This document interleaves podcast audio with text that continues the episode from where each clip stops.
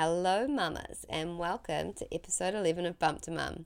I am your host, Emma, and this week I am so stoked to be bringing you a conversation with the founder of Your Monthly, Sara. Sara is a dietitian and a women's health expert, as well as being a mum to one, um, her little boy called Toby, who is 11 months old. So, in this conversation, we talk through everything women's health, periods, becoming pregnant, nutrition, nutrition in all phases of pregnancy, postpartum, preconception.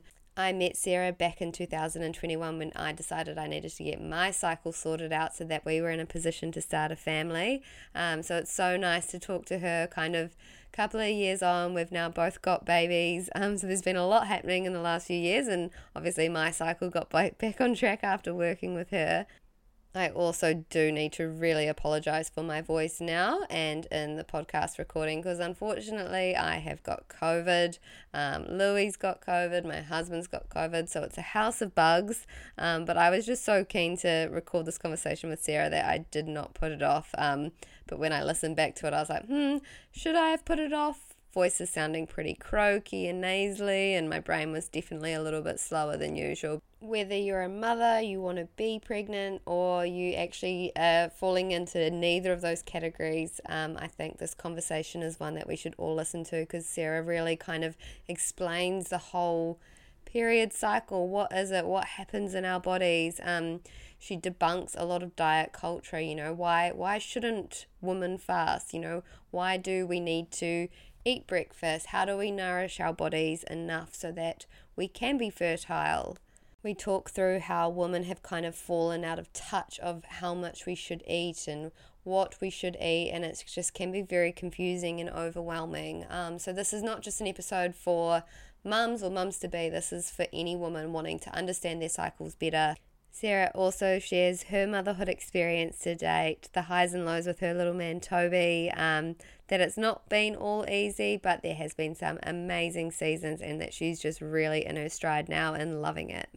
I'm just so grateful we have women like Sara doing the work she does because it really is changing people's lives. It's helping us create families, which is just incredible. So, yeah, without further ado, let's get into this episode. I hope you enjoy it. If you do, I would so love if you could leave a review, share with your friends, um, and get this one out there because it's it's a goodie. So yeah, enjoy. Hey Sara, how are you going? Hey, I'm good. It's nice to talk to you again. I know it's been a little while. I've had a baby. You've had a baby since our last time we spoke, which is kind of crazy. Busy, busy breeding, but we're, we're yeah, yeah. And you're back at work as well, which is cool. So, how old's your little one now? Toby is exactly today, the day that we're recording. He's 11 months old. Um, oh. I know he's almost one. Yeah, that's such a big, like, that's such a big thing. I feel like even, you know, Louis seven months and we're just creeping closer. And I'm like, oh my gosh, like, where's that year gone, you know? No, it's so cliche, hey? Like, in the yeah. thick of it, you can't even ever imagine them getting older. But yeah, we're planning a first birthday party already, which is crazy. Oh, so exciting. What what sort of theme are you thinking? Very low key. I'm just mm-hmm. like all about tasty food. So we're getting like, yeah. this kid loves sushi. So there's going to be sushi oh. involved because it's like his favorite. And it's our favorite thing to do is go out for sushi.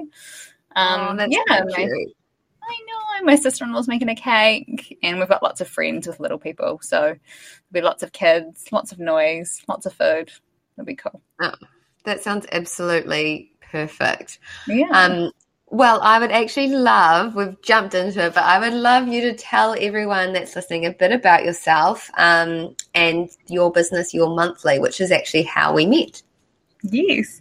Um, so I am a dietitian and a nutrition consultant, and I live in Christchurch uh, with my husband, my dog, and my little guy Toby. And mm-hmm. I work online under, I guess, like the brand or the space, your monthly which is a online consulting form um, where I basically started it to take the conversations I was having uh, in my clinic in Christchurch to a wider audience. So I also work at a women's health clinic called Oxford Women's Health in Christchurch, which speciali- uh, specializes in uh, like gynecology and obstetrics. And mm. yeah, your monthly is about educating women as well. So um, I offer consultation, but also yeah, do things like this, speaking events, um, trying to preach all about women's health and all the different avenues that I can. Amazing. And because we met when I, I think I, I approached you, um, I was having problems with my cycle. It was irregular. This was kind of around the time that Luke and I were wanting to start a family. And I was like, I need to get this sorted. So is that kind of your, the bulk of the sort of work that you do with your monthly is around women's cycles and hormones or, I mean, yeah, yeah what, what sort of other things do you cover? Yeah. So the women who come to work with me will often have what I would call like a period problem. So that might be they might not have a cycle, something we call amenorrhea. They might have a really irregular cycle, and maybe that's causing problems with conceiving, or they're just wanting to learn more about having a more regular cycle. Um, I also work with women who have uh, a diagnosis of conditions like endometriosis or adenomyosis or PCOS, which I know is lots of jargon, but um, there's lots of different uh, women's health conditions that have a lot of evidence for the nutritional management of them. So I help women mm. to learn more about managing those conditions alongside working with their doctor. Um, and yeah, empower them to take control of their cycle, really. Um, I also work a lot with female athletes, um, helping mm. them to mm. regain their periods or maintain their periods while they're at a performing level. Um, and I feel like in recent years, I've been doing this for almost nine years, but in recent wow. years, working a lot with women wanting to come off birth control, not mm. necessarily to conceive, but just wanting to experience a healthy ovulation cycle and, yeah, learn about how to do that. And is this like a space of work that you always wanted to get into, or was there something that kind of inspired you or motivated you to really go down this pathway? Not really. I get asked this question every now and again, and I wish I had this really like romantic story about how it happened. Yeah. um, I actually started off my career working with children. So I used to work uh, oh. in a pediatric role at Christchurch Hospital. Um, and then I actually went to Oxford Women's Health, the clinic I work at now. I went as a patient, and this is not, oh. no word of a lie. I wrote on the intake form that my occupation was dietitian, and my doctor was like, "We'd love someone like you to work here. Why don't you come and work here?" And I, I did it. I left my job at the oh hospital. Oh and I, I, know, kind of weird, but I started to work um, at this gynae clinic. And the more that I learned about women's health, the more it excited me. The more results I saw with clients, the more it excited me. And I feel like periods and you know, having pregnancy and breastfeeding and postpartum and all those different things are just such a special part of somebody's life to be a part of. And it's a little bit toxic, but it doesn't feel like work. I just genuinely like feel like I remember when your um your podcast that came out, like feeling proud that you were once my client and now that you're a mom, that you're like it just it's so cool being a part of people's stories, you know, on their health journey is very cool. Yeah, I still remember as well when I got my period back like messaging you being like, oh my, like it was such a, a big thing. And then I think I even messaged you as well once I was pregnant, which happened a lot mm. faster than I expected having gone through what, through what I had. And it was just like, yeah, I, like, I mean, I, I, am not in that position that you're in, but I can imagine it's pretty special when you're literally helping people create their families. And, you know, like that's yeah, super special. Yeah. I know about pregnancies, like, before grandparents. And like yeah you know like would. people share with me really early and I I audibly squeal like when I get to open those emails. It's just oh, oh it's just awesome. Very very cool. Oh that is just yeah that is so cool. So um you mentioned the name of it before and I'm probably gonna say it wrong but it is what mm. I discovered I had um after we kind of had our initial com- consultation and, and did those blood tests, but it's M. How do you say it? The amenorrhea. I can't say it properly. I can say it, but I cannot spell it. So I'm with you. Yeah. So it's called hypothalamic amenorrhea. And could you explain, because you're obviously going to explain it a lot better than I am, what that actually is? I surely can. So, if you break down, like, what does the word hypothalamic amenorrhea mean? So, hypothalamus is the part of our brain that controls what we call our endocrine or our hormone making glands in our body. Um, and so, your hypothalamus or your brain essentially has to tell your ovaries to do their job every month and you have to ovulate to get a healthy period. And so, hypothalamic amenorrhea is an issue where women aren't ovulating and therefore aren't getting a period.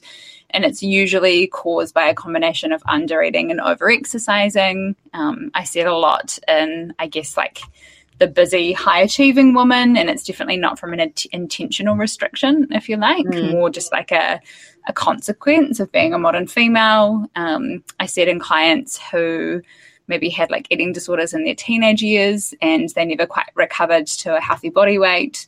Um, and I see it a lot in my athlete population where they're just exercising so much that they're unable to meet the energy demands through nutrition. So that's what that diagnosis is.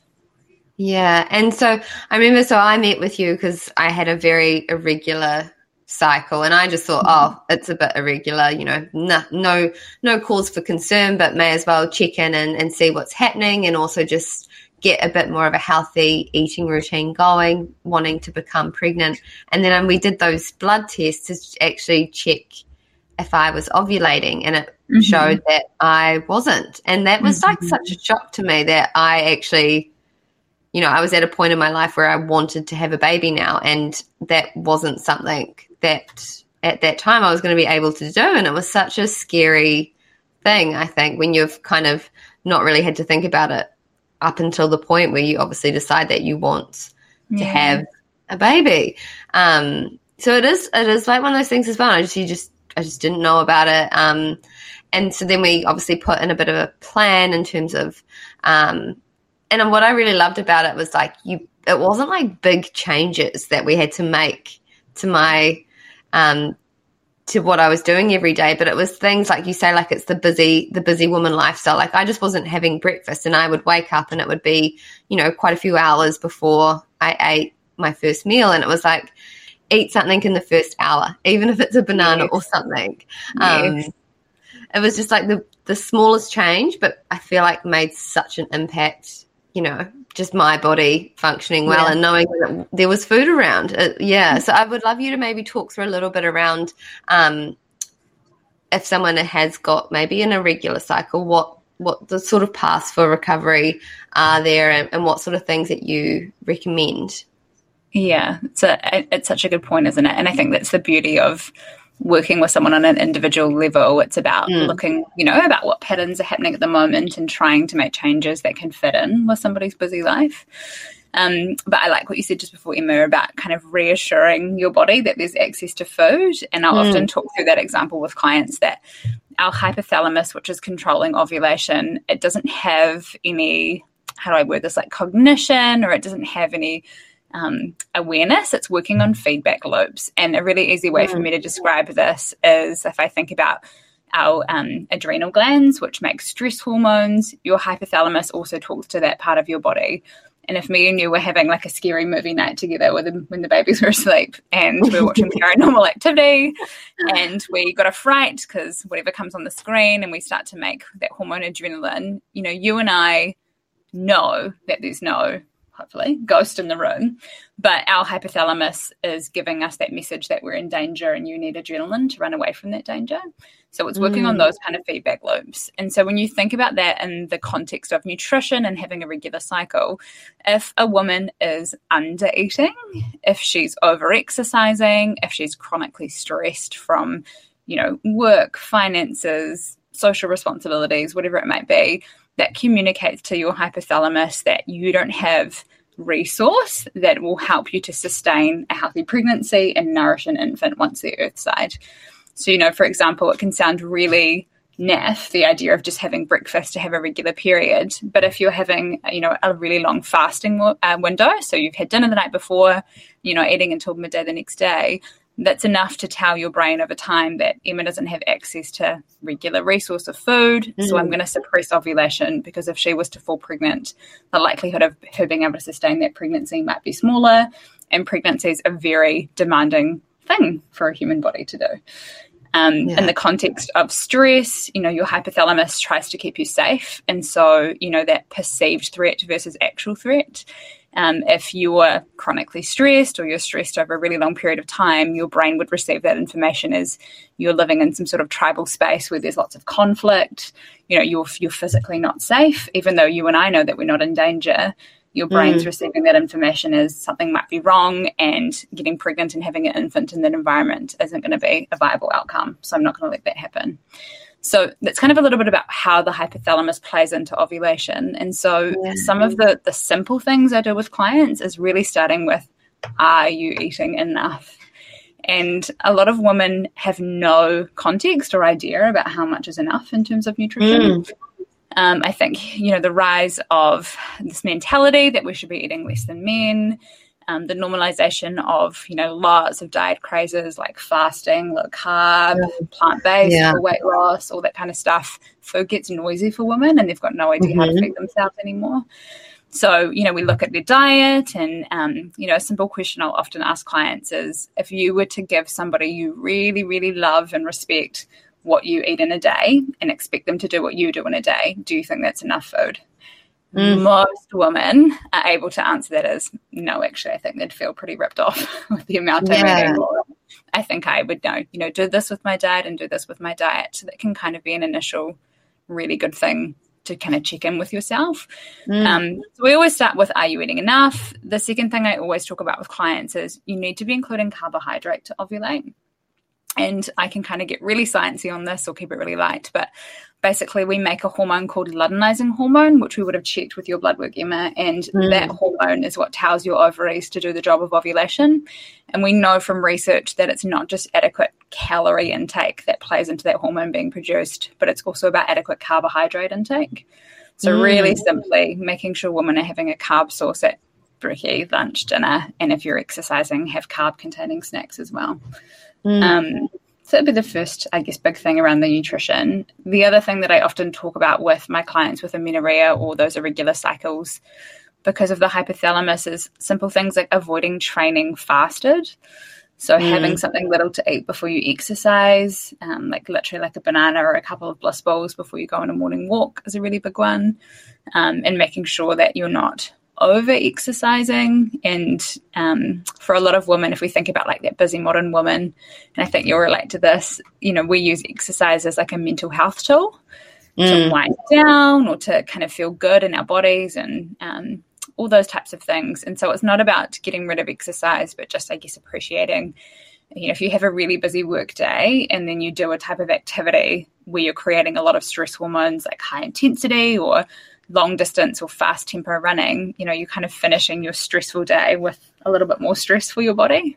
And so thinking about, you know, how can you swap some of those intense sessions for the swimming, the walking and listening to a podcast or um, Pilates and yoga, that type of thing. It's so, so interesting. And I think the biggest aha moment I had when we were, you know, working through you know my, what I was going to do to help get my cycle back was like I can't outsmart my body. My body is so much smarter, and it's you know it doesn't. You, I, I don't know if I'm I'm describing that properly, but it was just this moment where I was like, I can't outsmart my body. It knows mm-hmm. what it needs, and. Mm-hmm it was kind of like it put me in my place a little bit and it was just like you can't control everything and yeah. you need to actually do do these things so that your body knows it's safe and it's safe to have a baby and it's going to be nourished and the you know it can get pregnant and it was just that sort of realization of just like how amazing our bodies are um, that you know if you're if there's a if it thinks there's a shortage of food you're not going to get pregnant and like mm-hmm. I think as well, we also talked about, and I would love you to maybe just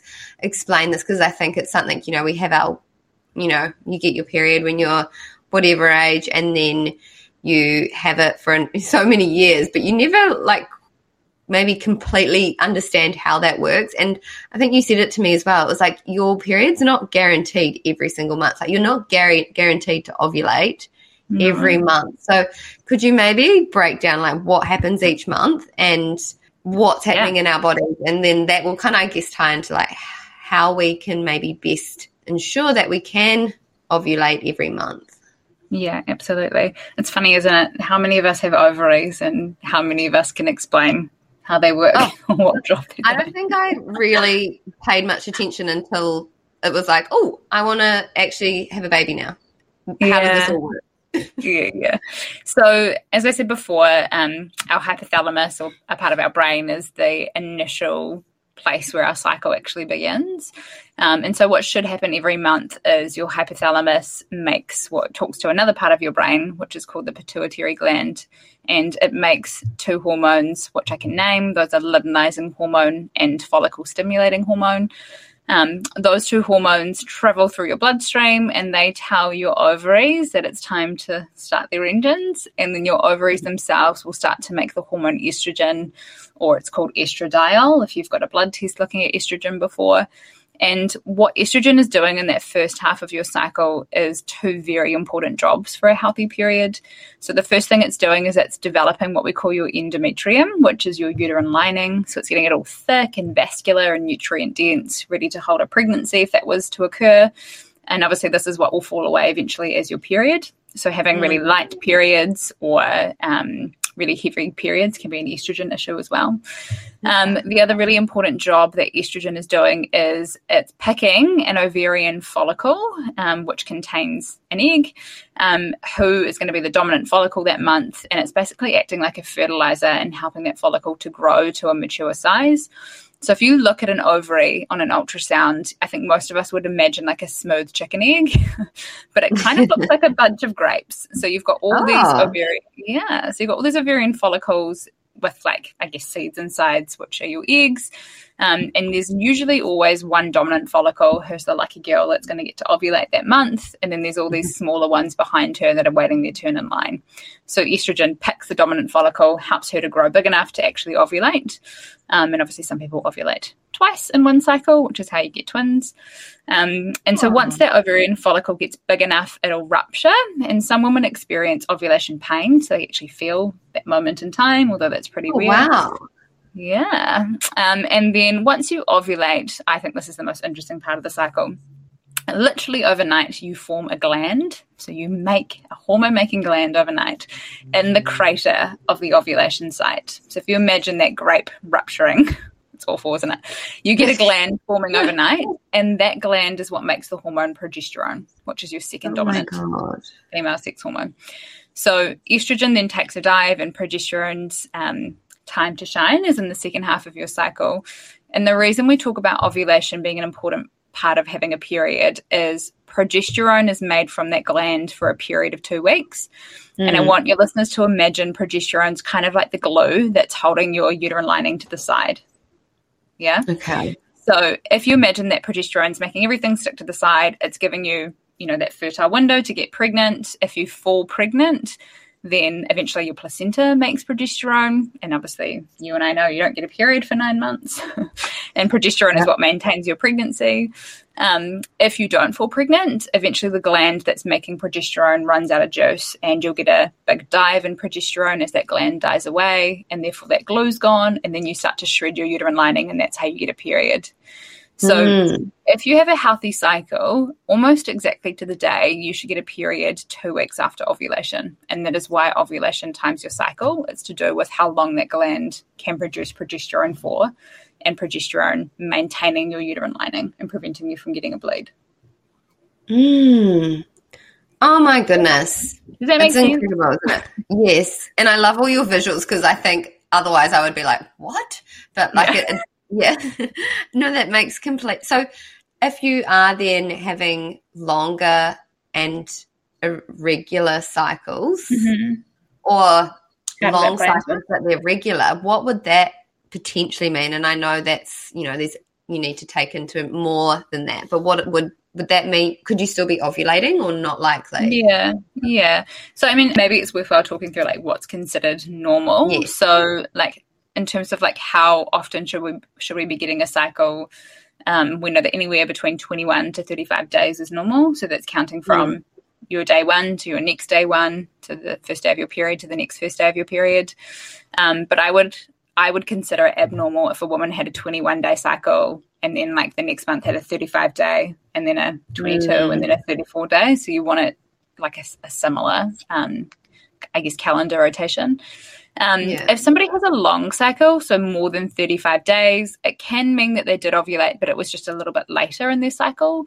So okay. when your brain makes luteinizing hormone, which remembers that trigger shot to get you ovulating, sometimes it can begin to make that hormone and then it will get it sounds silly, but it gets a little bit of a fright. So it'll kind of sense something's wrong and it'll stop making that hormone. And it might just say, I'll try a little bit later in the cycle. So mm. often, if a client has a regular cycle and then they have this one off 40 day cycle, and we kind of talk about what happened in that month, and they might say, I, know, I had a bereavement that week, or um, I had a peak training week in my marathon training program and I probably didn't eat enough. It can be that her brain was going to ovulate, got spooked, tried again later, and so her period was a little bit later than normal. Um, sometimes having a really long cycle, even though you do have a period, it may still mean that you're not ovulating at all. So mm. you can make enough estrogen to have that uterine lining develop, but not enough estrogen to ovulate. And I think this is interesting, but humans are one of the only mammal species that can't reabsorb our uterine lining. It's too nutrient rich, and so it does eventually have to fall away as a bleed. Um, mm. But if that bleed is um, quite dark in color, quite light, if it happened, you know, um, you get a period every 60 days, it's likely that you didn't ovulate across that 60 day period. It's just kind of old endometrium falling away. Mm.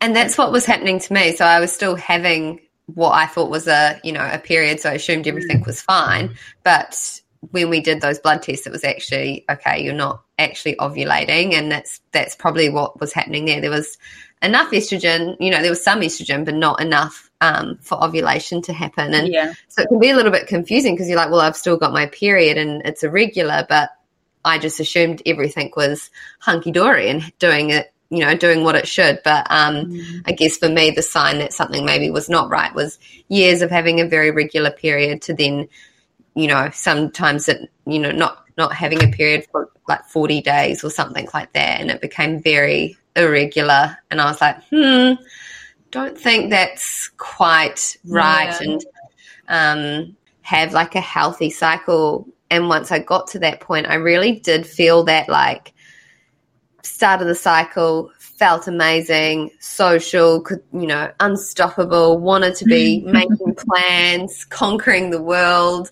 Um, I could tell when I was ovulating, like I was like, oh, I'm looking good this month. Like, look at me go. And then you yeah. I felt the drop when it was the the progesterone takes yeah. over, and I felt a little flat, and I didn't really want to do as much, and it was crazy, like actually being able to feel that, and like I still don't have my period back because. I'm breastfeeding and I miss that. I miss the, the peak and the trough, like knowing that. Um, yeah.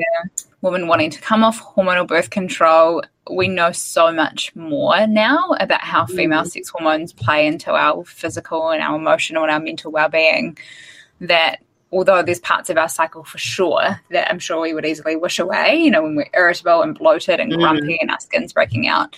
But for a lot of the cycle, estrogen, you know, increases our libido. It has an important role in vaginal lubrication. It prevents mm. thrush. Mm. It does like all these amazing things for our bones and our mental health. And when you've had years without a period, or if you've been on hormonal birth control and you haven't had a true period, I think once you're kind of learning about this stuff, and we call it championing your cycle, so kind of learning mm. about the different phases of your cycle, it can be pretty cool. And I, I was the same as you, Emma, when I didn't have my period back when I was breastfeeding my little guy. You definitely notice the flat line, I think, of mm. not having those hormones behind you. There's lots of other lovely hormones when you have a baby, but um, there's something to look forward to about getting your period back. I would love you to maybe break down for us a little bit. What are some things we should be doing um, before and during um, trying to conceive? So, from a you know nu- nutrition and a hormone perspective, is there anything we should be eating, taking that will kind of set our bodies up for success? Definitely. So, I think the first thing is to get to know your cycle. And I know that's not about food, but I mean, you're a really classic example of this, Emma, in that mm. you were obviously aware of your cycle and you knew that it had become irregular. And because mm. you knew that, you could seek support, get help, and turn things around quite quickly. Mm. Um, and I think it's awesome to do that when you're in the space of wanting a baby. But even before then, if you have a regular period, an irregular period, sorry, I think doing the work kind of sooner rather than later puts you in a position that you can then be putting your best foot forward to conceive when the time comes. Yeah. Um, I guess the second thing there is if you have a regular cycle, get to know your fertile window. So mm. knowing about actually when you need to try to try and conceive. I can't tell you how many clients just have no idea about when to actually try to make a baby across their cycle. Yeah. Um, so you can buy like at home ovulation test kits, which measure luteinizing hormone in your urine. You can do fertile mucus tracking, which is based on when you make lots of estrogen, um, your vaginal mucus will become more egg white in consistency. Or if you're working with a really informed GP or a gynecologist, you can do timed blood tests across your cycle to work out when you're starting to make progesterone and get to know when you are ah. Um, in terms of like nutrition, kind of going back to thinking about this idea of being fertile, what does that mean? It's really mm. simple, but we need to be eating enough. Um, and so the research tells us at least 2,000 calories a day if we're wanting to fall pregnant. And I try and make sure that there's lots of protein within that as well for my clients too. Um, mm-hmm. And obviously carbohydrate as well. So, a really cool, easy to remember tool that I talk about with clients is try and use the rule of three when you're building a meal which is make a third of your meal protein, a third of your meal carbohydrate source, and then a third your color source, so your fruit or your vegetables. Mm. A lot of the women that I work with are what I would call really health conscious and they love veggies and they love, you know, all those really high fiber, low calorie foods, which is great. Yeah. Like, don't get me wrong, vegetables are good for you, but they're not more important than other things on your plate. And so mm. it can be a really useful tool to make sure that every food group is represented. Um, I would also recommend that women who are wanting to conceive start appropriate supplementation. Okay. So, uh, in New Zealand, the Ministry of Health recommends that we take folic acid for at least three months prior to conception and then throughout the first trimester of your pregnancy.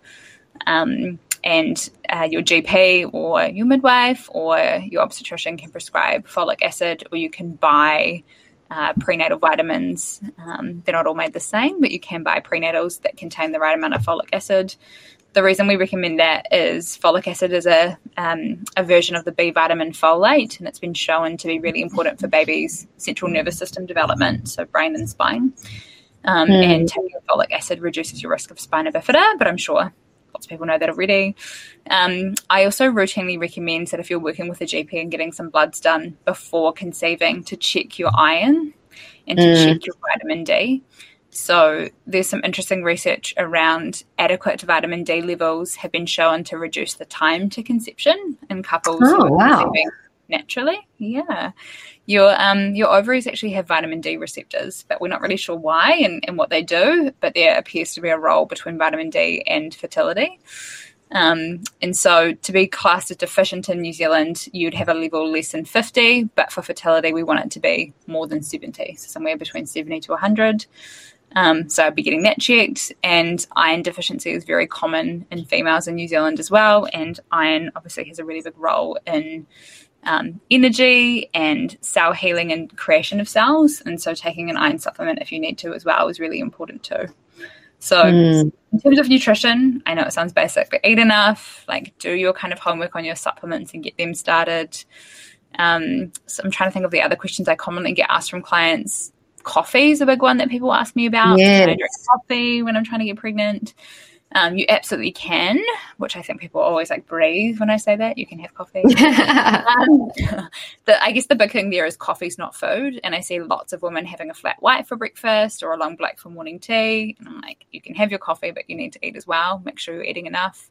Caffeine's an appetite suppressant. So often women will like have that flat white at 10 a.m. and then kind of power through the rest of the day and have lunch at two o'clock. Yeah. So eat at the same time. Um, and in terms of research around conception, if you stick to no more than like two brought coffees a day, um, it's absolutely fine. No risk at all. Yeah, I think it, that was one thing I was terrified as well because I'm, you know, I love coffee and I, I love the kick from it, but I also yeah. just love like the routine of, you know, it's something that, yeah, it's a ritual for me. And I was like, I don't want to give that up. But also, like, I just, while once we decided to try, I would have my like, you know, nice bought strong coffee in the morning. And then I'd just have a decaf if I felt that need for that taste. And I know there's still a little bit of caffeine, but sometimes it is just like something warm and, and that taste. But I didn't necessarily always want the caffeine. And yeah. decaf was pretty good. Like I had no yeah, okay, it's not quite the same, but it was It's pretty close nowadays. There's yeah. so many different brands now doing really good decaf versions.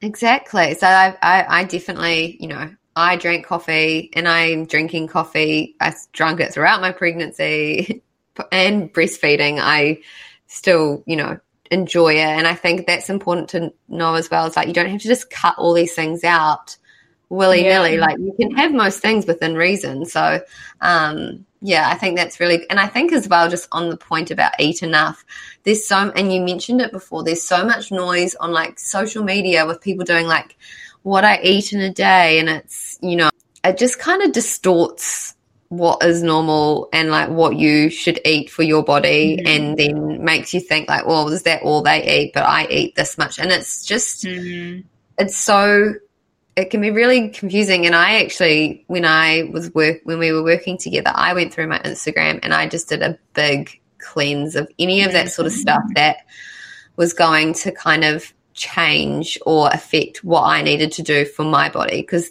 that wasn't relevant to me and it's even like conversations in the office place I found really challenging yeah. when everyone's talking about what diet they're doing or they're not eating, they're fasting, they're only eating at lunch and dinner. And I was sitting there literally having to eat so much more than what I had been yeah. to kind of get myself back to a point of health. And it can be really, really hard. Is there any advice you'd give to, you know, women that are maybe struggling with that a little bit? It is so hard. And I think for a lot of women, you know, whether or not we can kind of lean into it and admit it, there's a connection between, you know, like if I eat more, am I going to gain weight? And if I gain mm. weight, is it going to distress my body image? And that is such a normal experience when you're kind of mm. confronting having not eaten enough. I guess like one of the more valuable conversations I probably have with clients is this idea that we're not robots and we all need different fuel amounts. We need different amounts across the days and the weeks, and we need to get out of this idea of prescribing food to ourselves. Mm. You know, hmm. like we pack our lunch for work and we pack the same fucking amount of food that we've had you know, yeah. every single day. But like, what if we're hungrier on some days versus others? And yeah, you know, I think trusting our appetite is really important. And I'll often talk with clients about how hunger is an internal cue. It is a sign. It's your body saying, "Hey, Sara, Emma, whoever." I need this from you. This is what I need. If you do that, I'll be happy. Please and thank you. Mm. And I know this is going to sound a little bit crass, but I often compare it to the sensation of needing to wee. So when you have a full bladder, your bladder tells your brain, like, hey, Sara, you need to go to the toilet. And we don't sit mm. here and say, well, like, well, Emma hasn't used the toilet today, or, you know, Emma's only gone wheeze twice and I've gone wheeze four times. You know, we don't wee until halfway and then hold it and say, well, that's enough. I'm not going to have any more. yeah. You know, because then we're just going to have to wee again in half an hour and keep going back to the toilet. So I know that's a really silly example, but kind of comparing it to hunger we need to trust it again. We we don't argue yeah. with our brain when it comes to our bladder. We say, okay, you know, we don't even think about it. Brain's asking me to do something, I'm going to go and do it, and I'm going to feel better. And so, can I get to know what hunger feels like in my body? If I honored that hunger, how much would I actually eat? Same with fullness, and I need to be reassured that the amount that I eat is likely to be different to what somebody else needs. It's likely to be different from day to day, given where I'm at in my cycle, the exercise I'm doing, what else I'm asking of my brain. But sometimes if you just lean on that understanding of trust with your body, it can be really helpful. I would love you to talk through now. Also, say you, you've kind of you're pregnant, super exciting. What sort of nutrition do you recommend for pregnancy and then on to postpartum? Huge question, really big I question. So I knew, I thought, I thought you might ask me this, and I tried to think about what would be really useful for listeners to hear. And so, I guess starting with pregnancy, I think the first thing I really want people to know is I see a lot of women who come to meet with me, they're eight weeks pregnant, super nauseous. Mm. You know, all they can tolerate is bland carbohydrate, non offensive toast, crackers, etc and they've put all this pressure on themselves to eat this like beautiful nutrient dense diet and they're feeling like they're doing harm to baby. And so I just the first thing I want to say is that 12 weeks is about survival and nothing you do nutrition wise is going to make any difference to that delicious little poppy seed size baby. If you're yeah. taking your folic acid, um, that's all that we need you to do. You just kind of do what you need to do. Stay hydrated. Um, in terms of that morning sickness, you know, eating small amounts often is really important. Mm. We don't mm. actually know why morning, morning sickness happens. We think it's an issue with carbohydrate metabolism. So mm. having a big fluctuation in blood sugar levels. And so women will often find like, you know, snacking on ginger nuts before you even get out of bed or having crackers every two hours or whatever can get you through. But that would be the first thing I just really want women to know is we can look after nutrition the other two trimesters. The first trimester yeah. you just survive and it's just really important. Um, in the other two trimesters, um, there's a lot of different nutrition advice based on, I guess, the symptoms you're experiencing. Mm. So I work a lot with clients who experience iron deficiency as they move into their third trimester, and it happens yeah. to about 30% of clients who are pregnant will get iron deficiency. Um, and that's because baby takes from our own iron stores, those little rat bags, in the third trimester. so they're laying down their own iron stores ready for delivery. So they're literally taking from the bank of mum.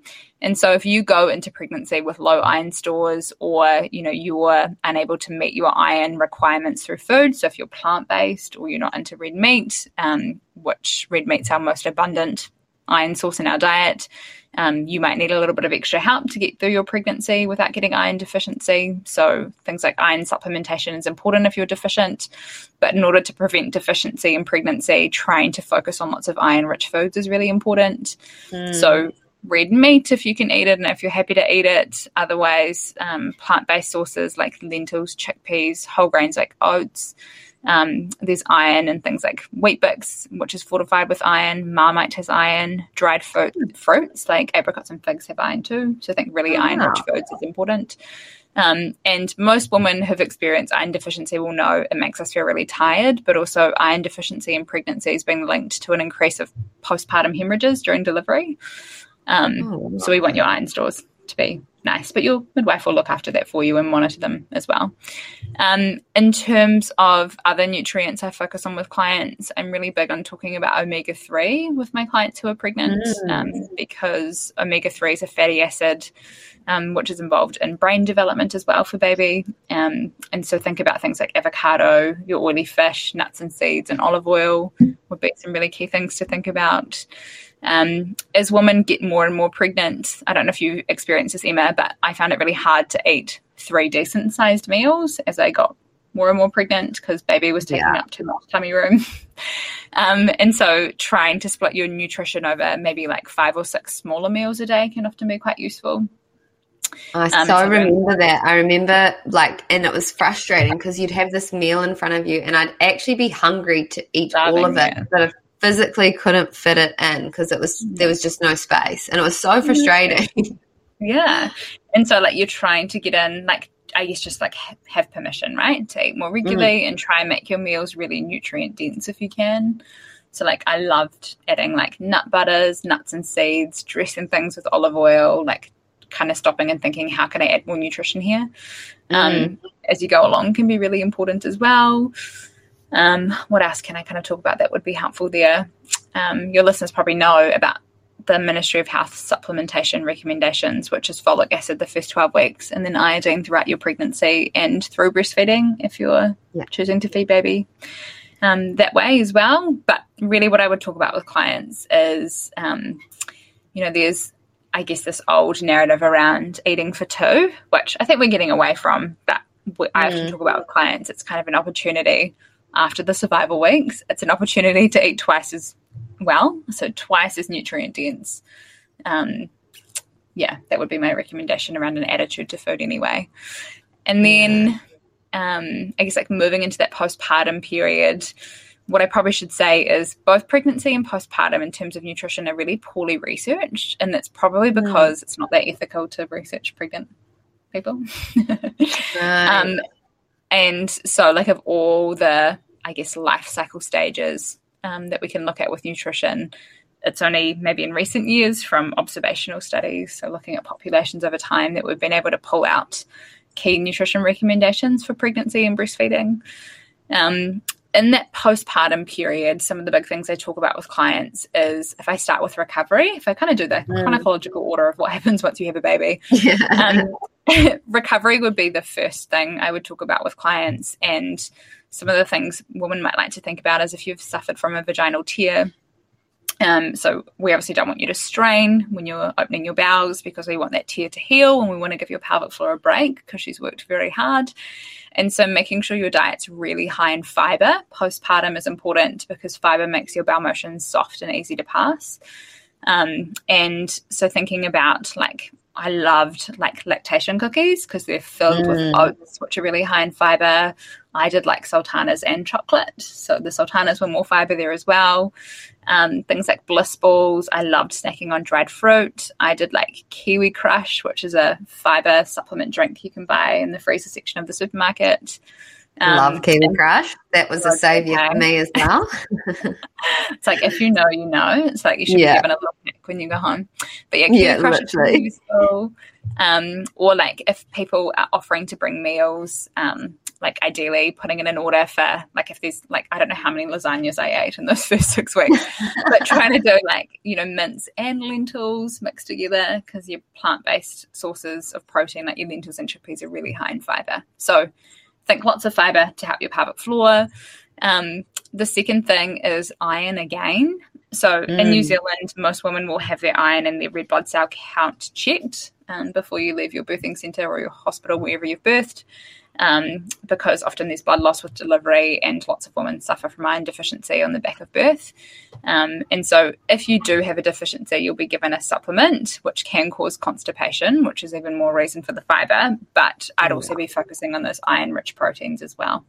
So, um, you know, your beautiful slow cooked meats, things like chicken, eggs were like a savior for me in that postpartum period. Super easy mm. lunch option, omelets for dinner, which you can make one handed um, is really important yeah. as well. Um, in terms of nutrition for breastfeeding, uh, so a lot of women will probably know the calorie demand of breastfeeding is higher than pregnancy, which is really, really interesting.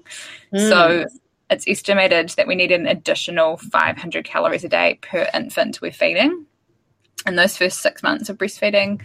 Um, so, you know, if you've got twins or triplets, that's up to 1500 extra calories wow. a day, which is crazy. Yeah. Um, and so I think it's really important. Like, I see a lot of women who are really excited to kind of begin their postpartum weight loss journey after delivery and feel frustrated with how hungry they feel while they're breastfeeding. But it's just really important that women understand again, if we theme today is trust your body, isn't it, Emma? It definitely is. Yeah. yeah. trust your body. It is hungry because you're making milk to feed your baby. And that 500 calories a day, I try and get clients to think about like, yes, eat yummy food, but try and think about getting in some nutrition at the same time just because of how much is going on for you recovery wise. So, like, you know, rather than lollies as a snack, dried fruit would be a better option. Or instead yeah. of just chocolate, like, can you use the chocolate and lactation cookies? Instead of just crackers, can it be crackers and cheese? So you've got some calcium and protein, that kind of thing.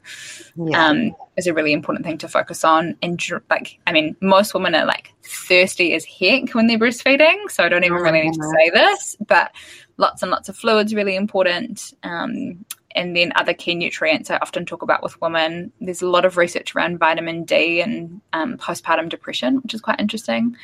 Mm. So, um, taking vitamin D as a supplement, getting time outside every day. I used to eat my lunch outside with Toby like strapped to me in those early days just to get some kind of fresh air. And so, even before yeah. I was able to go walk around the block, but vitamin D is really, really important as well. I think it's so interesting with the um, like how much extra calories is required while you're breastfeeding and that and and I always said I was like, oh, I don't know how like you don't have time to eat when you're a mum, and I so see it now. So some days it's like it is literally like you get to like mid morning and you're like, cool, I've fed my baby how many times, and I'm yet to yeah. kind of get food into myself, and it's it is tricky. Did you have like did you experience that, and did you have any like kind of tips to sneak in the calories during the day. Like I know that that's something I've really, well, probably not so much now, but earlier on, I really struggled with actually getting the time to make food or like be able to put the baby down so you can get yourself food. A hundred percent. And I laugh. I often think about Sara, the dietitian, before she had Toby, and like working with moms and the stuff that used to come out of my mouth. They're probably just like, "What? Like, shut up." I think it's not until you've lived, you know, this like the stuff that I can do one handed now is so impressive, and I'm sure you're the same. Yeah, you can like open like finicky packets and get into things when you're holding a baby. But I really noticed like when my husband went back to work after three weeks, that was when I really struggled with food because he wasn't mm. there to be my smoothie maker and snack preparer.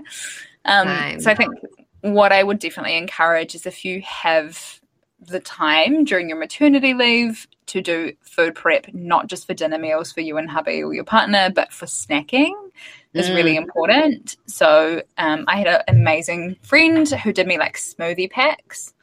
Um, so she oh, did like lots idea. of frozen fruit and like a scoop of protein powder and um, different seeds, and they were just in the freezer in like the little plastic bags, and I could just dump them into a blender with the milk of choice I wanted. Um, you know, really quickly. And I mm. liked smoothies because I could kind of have them while I was feeding Toby. It was really easy for me to do. I was getting hydration, yeah. but also some nutrition.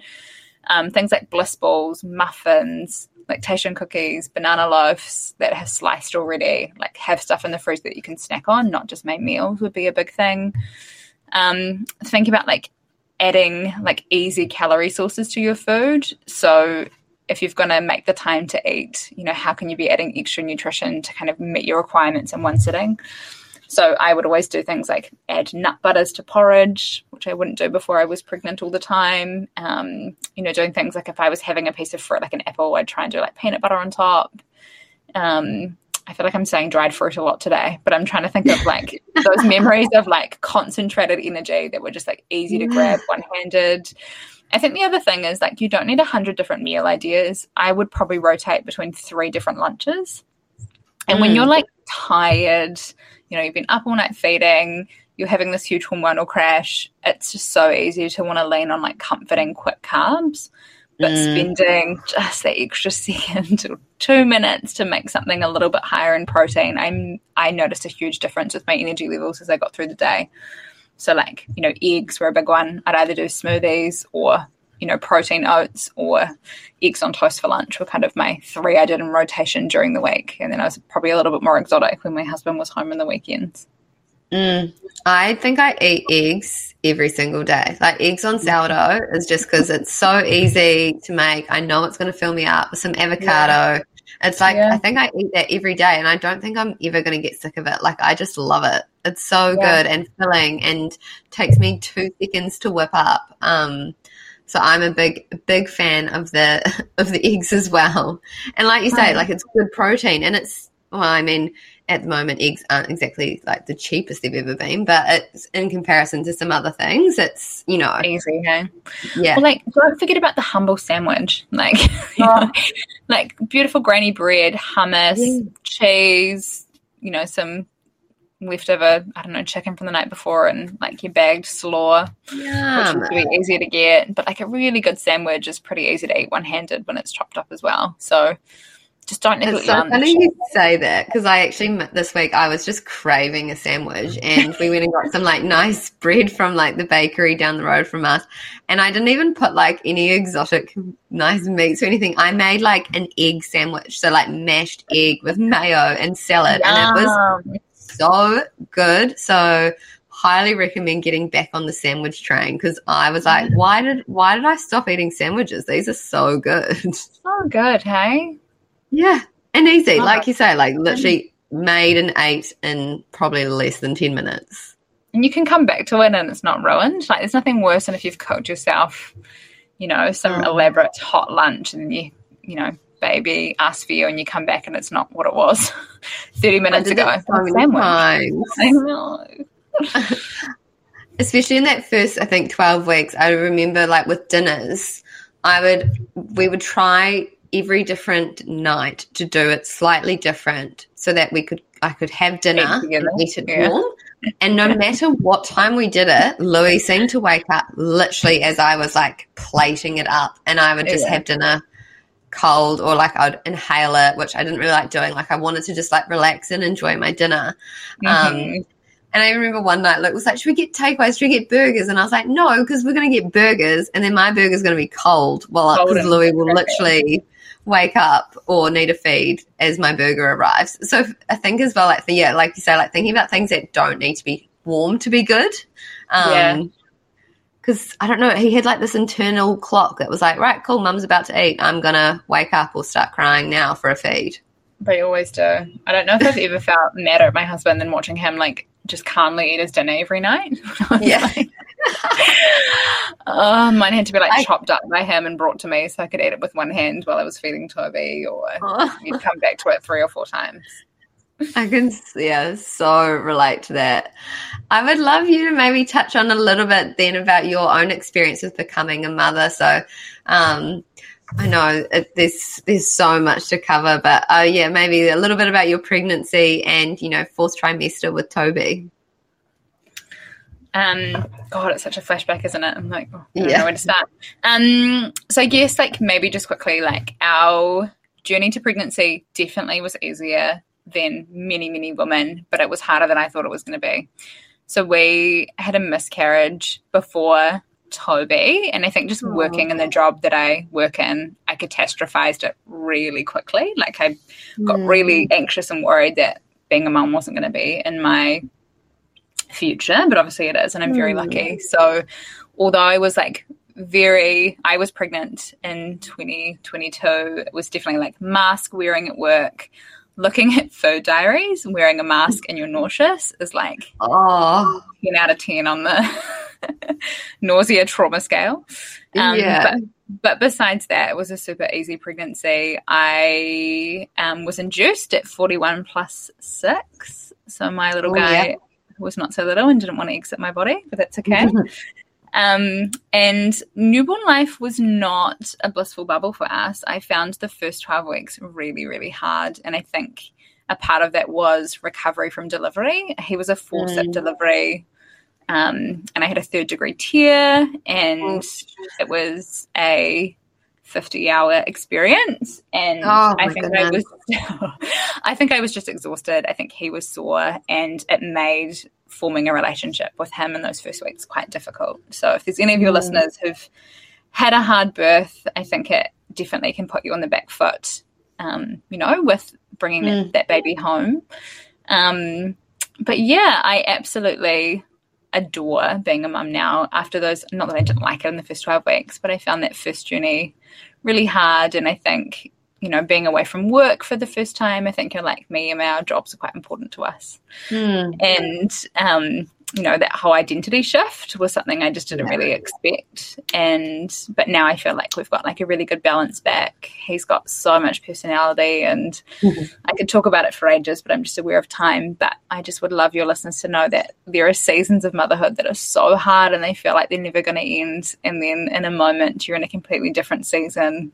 you know and it's memories. And even yeah. sitting here with you now it was only 11 months ago but you know it doesn't even feel real, having to think back to like, what was that like? And sometimes me and my husband will look at photos on our phone from like, you know, when Toby was first born and we'll note the time on the phone was like some crazy time in the morning that we were taking a photo yeah. of him or I'm like, oh my God, we were up at like yeah. whatever hour or, you know, I'll see the house in the background and it'll be like a complete bomb site. And there's just me cuddling this baby on the couch and it just goes so fast, doesn't it?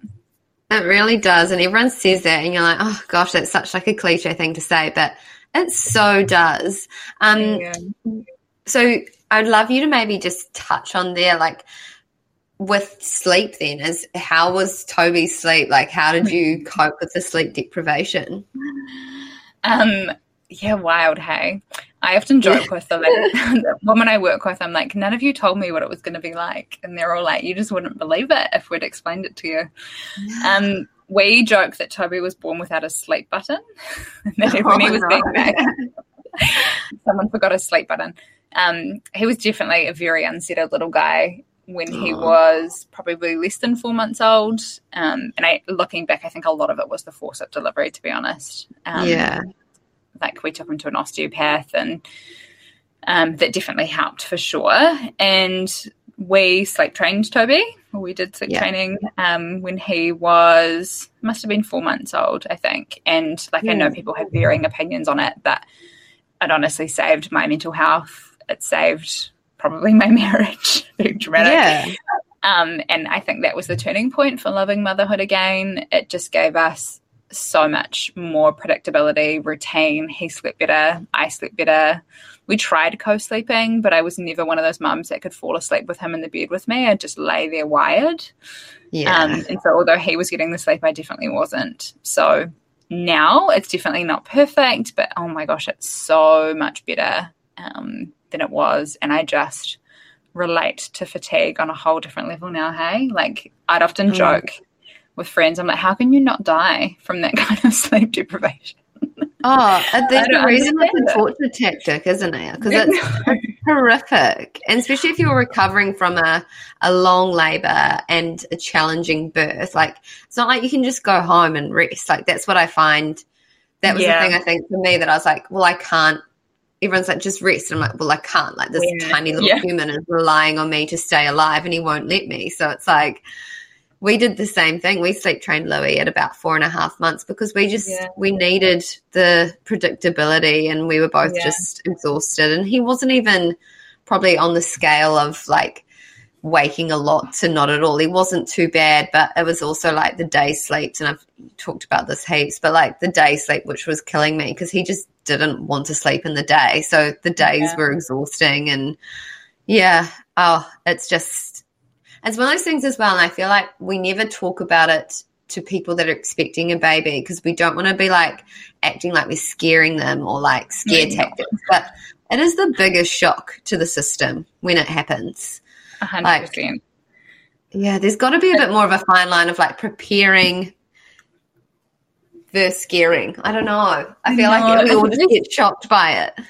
There's so much. I don't know about you, Emma, but I found like in my antenatal journey, there was so much emphasis on birth. Like, Mm, you know, the antenatal courses are all about the birth. You know, people ask you about how are you feeling about labor, and it's it's. Don't get me wrong, it's a really important thing that women should be informed about to make their own decisions and have, you know, an experience that's right for them and their family. But I just think so much more support needs to be given. Like for me, the hard work was once ba- baby was here, not you know birth and pregnancy and understanding you know like how to cope when you're sleep deprived or um, being looked after when you're in that kind of sleep deprivation by the people around you. I think that's just so so important and not spoken about enough. And you're right. I think it's probably just hard to do that without scaring mums to be. yeah. That's exactly why I kind of started this podcast because your whole pregnancy and birth as well, like you're looked after by medical professionals. You've got people Yes. checking in on you, and then you go home with this baby. And apart from like four weeks with your midwife and then the odd Plunket visit, like there's no one there to check No. in on you or like give you support. And you know, if you don't even and if you don't have family around, I can only imagine how much harder that would be because I've been very lucky to have a lot of family near us to support us, but you know, a lot of mums and families don't. So I definitely feel like there's just not enough prep for postpartum. It's yeah, from every aspect as well. Yeah, I completely agree. I'd love to know what is something you wished you knew about babies or becoming a mum that you didn't know that you think would be helpful to know earlier on or for someone that is expecting a baby. I just like if I'm like imagining myself sitting with my friends who've just become mums, and I, I think the biggest thing I want them to know is like you're just capable of so much more than you know. And I remember Mm. feeling in those first twelve weeks, I might cry, Emma. I remember Aw. feeling, you know, that I'd lost myself, and I think a lot Mm. of mums feel this way that they lose parts of their identity as you kind of move through that first year of baby's life, but you're just going to find parts of yourself that you never even I'm going to cry that you never You even gave me knew existed. goosebumps. My goodness. Oh, it's so Aw. emotional.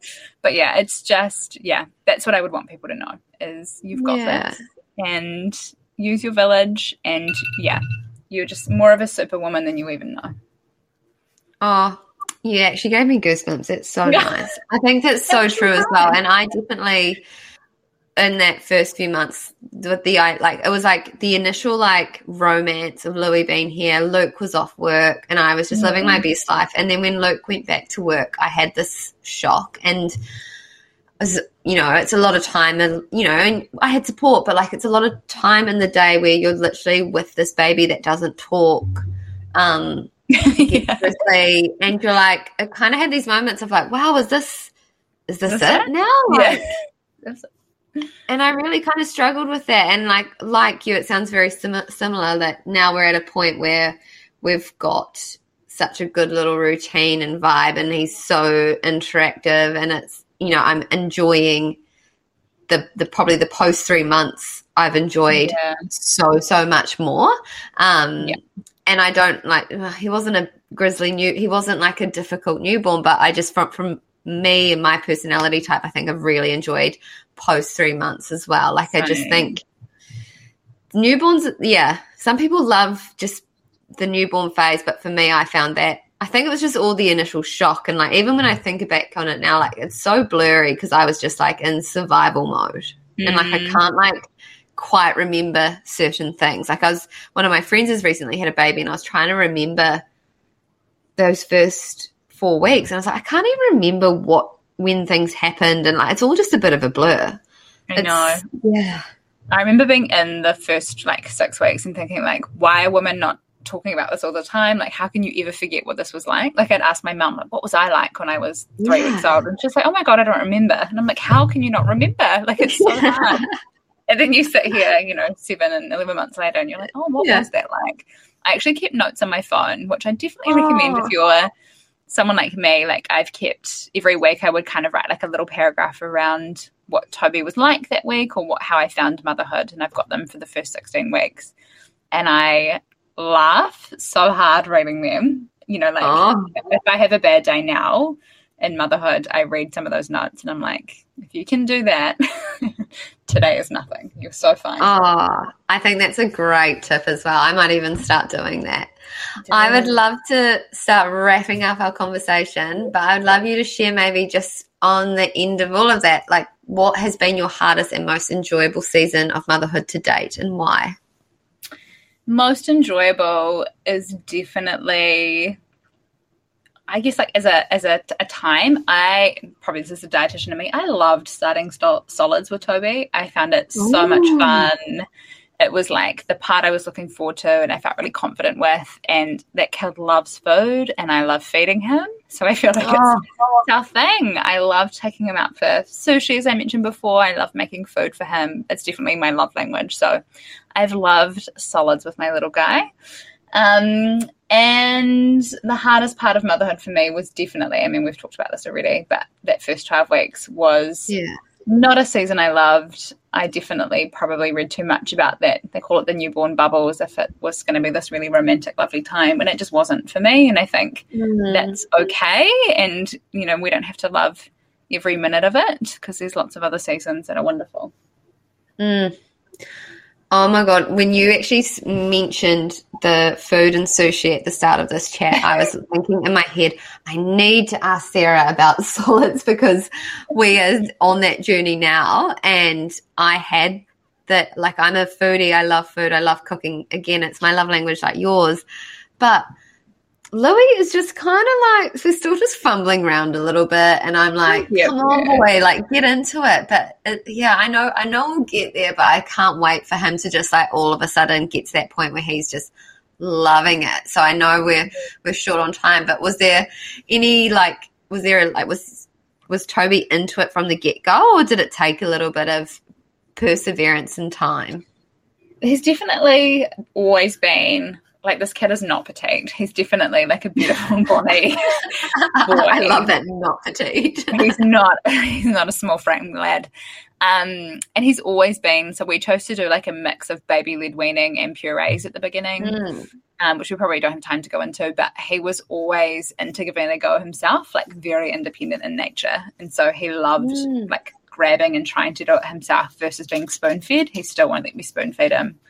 So we don't get to do like cute oats for breakfast or anything like that because it's too messy. Um, but he's definitely, don't get me wrong, like if he's teething, if he's sick, like he'll go through periods of really not being interested in food, mm. um, which is completely normal. I mean, teething doesn't look particularly pleasant, so I don't think oh. I'd like to eat during that either. Um, yeah. but yeah, it's definitely like Louis will totally get there. They all get there in their own timeline. You've just got to keep offering and be okay with food waste and mess would be my top pieces of advice. And we definitely tried to make it that Toby would have versions of whatever we were eating. And so now we all sit down and have dinner together, which is like ridiculously early at 5 p.m., which is not when I like to eat dinner. But I'm just so like, I still have moments every week when we're sitting down to the same meal and he's chowing down on his lamb shank. And I'm just like, this is what I dreamed of. Aww.